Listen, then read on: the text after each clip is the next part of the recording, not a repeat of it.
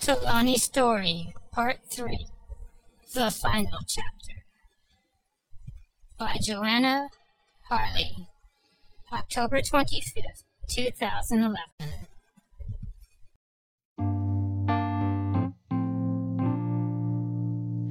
Your warm whispers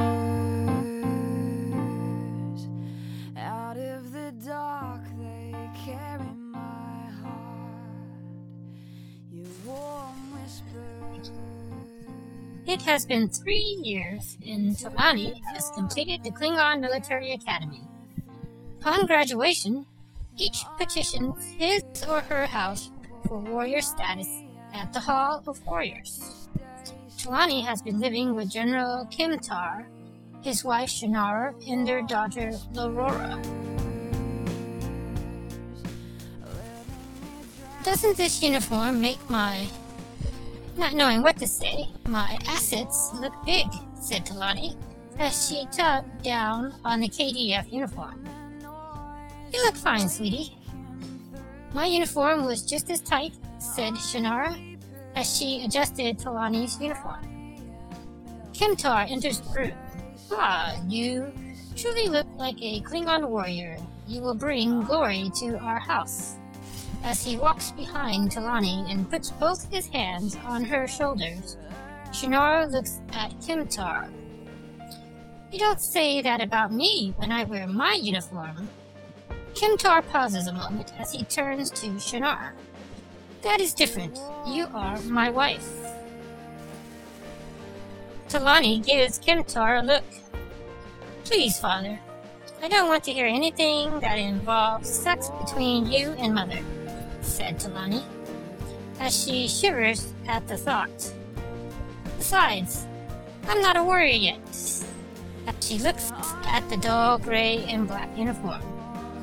What if I bring shame to your house? As she tugs on her uniform again.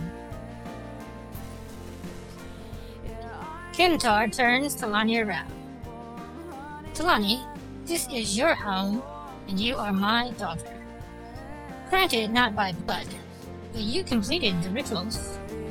The Rosta, which bonds together individuals who are not directly related and are usually performed when a Klingon wishes to bring an orphan into the house, said Kimtar with a smile. Yes, father, she said with a smile. There is a knock at the door, and after a minute, Laurora runs in. Sister, sister, it's that handsome Klingon, Rata Ga. He is here to accompany you to the Hall of Warriors, said Laura, as she was about to faint. Relax, Laura, as Telani makes her way past her sister and out of the room. Don't you think he's hot, Telani? As Laura throws herself on Telani's bed. Kimtar rolls his eyes. I'm getting too old for this. As he turns to his wife and then gives her a small smile, realizing that his two daughters are growing up. Telani enters the living room in her KDF uniform and sees Ra standing near the door. Ra, like a good soldier, always on duty, greets Telani. Greetings, Telani. You look as he stares at Telani as she enters the living room at every motion she made walking towards him. He is astounded on how sexy she looks in her uniform, but then again, he wasn't concentrating on her uniform. Grrr, like a true warrior, as he tries to finish the sentence. Thank you, as she walks right in front of them. She looks around to make sure no one was watching.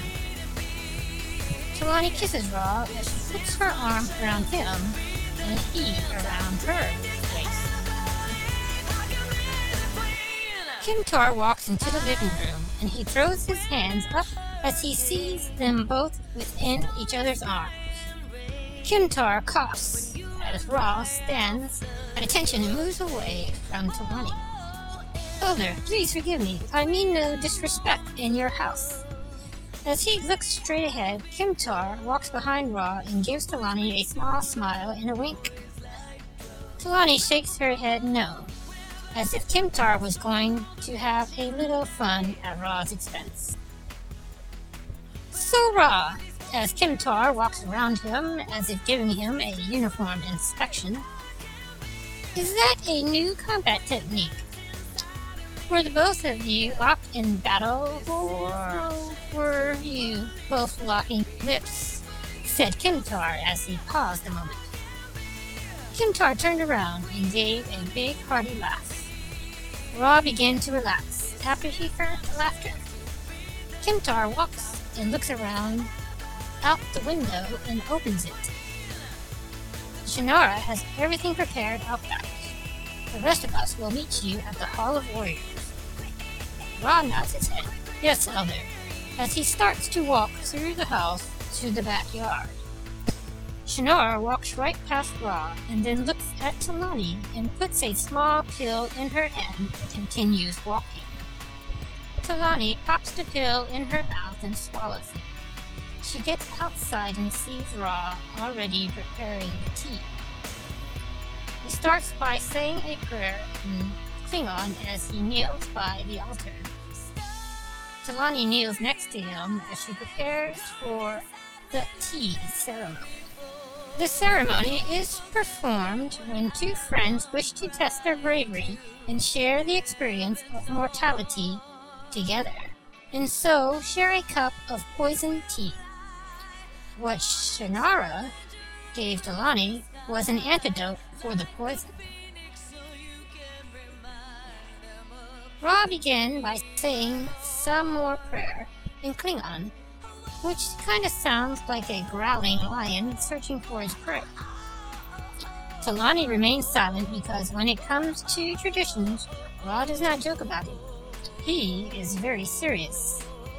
He put the tea down in front of him and pulls out his Dekar Tog, or Diktar, and slices his hand as the blood drips down into the tea.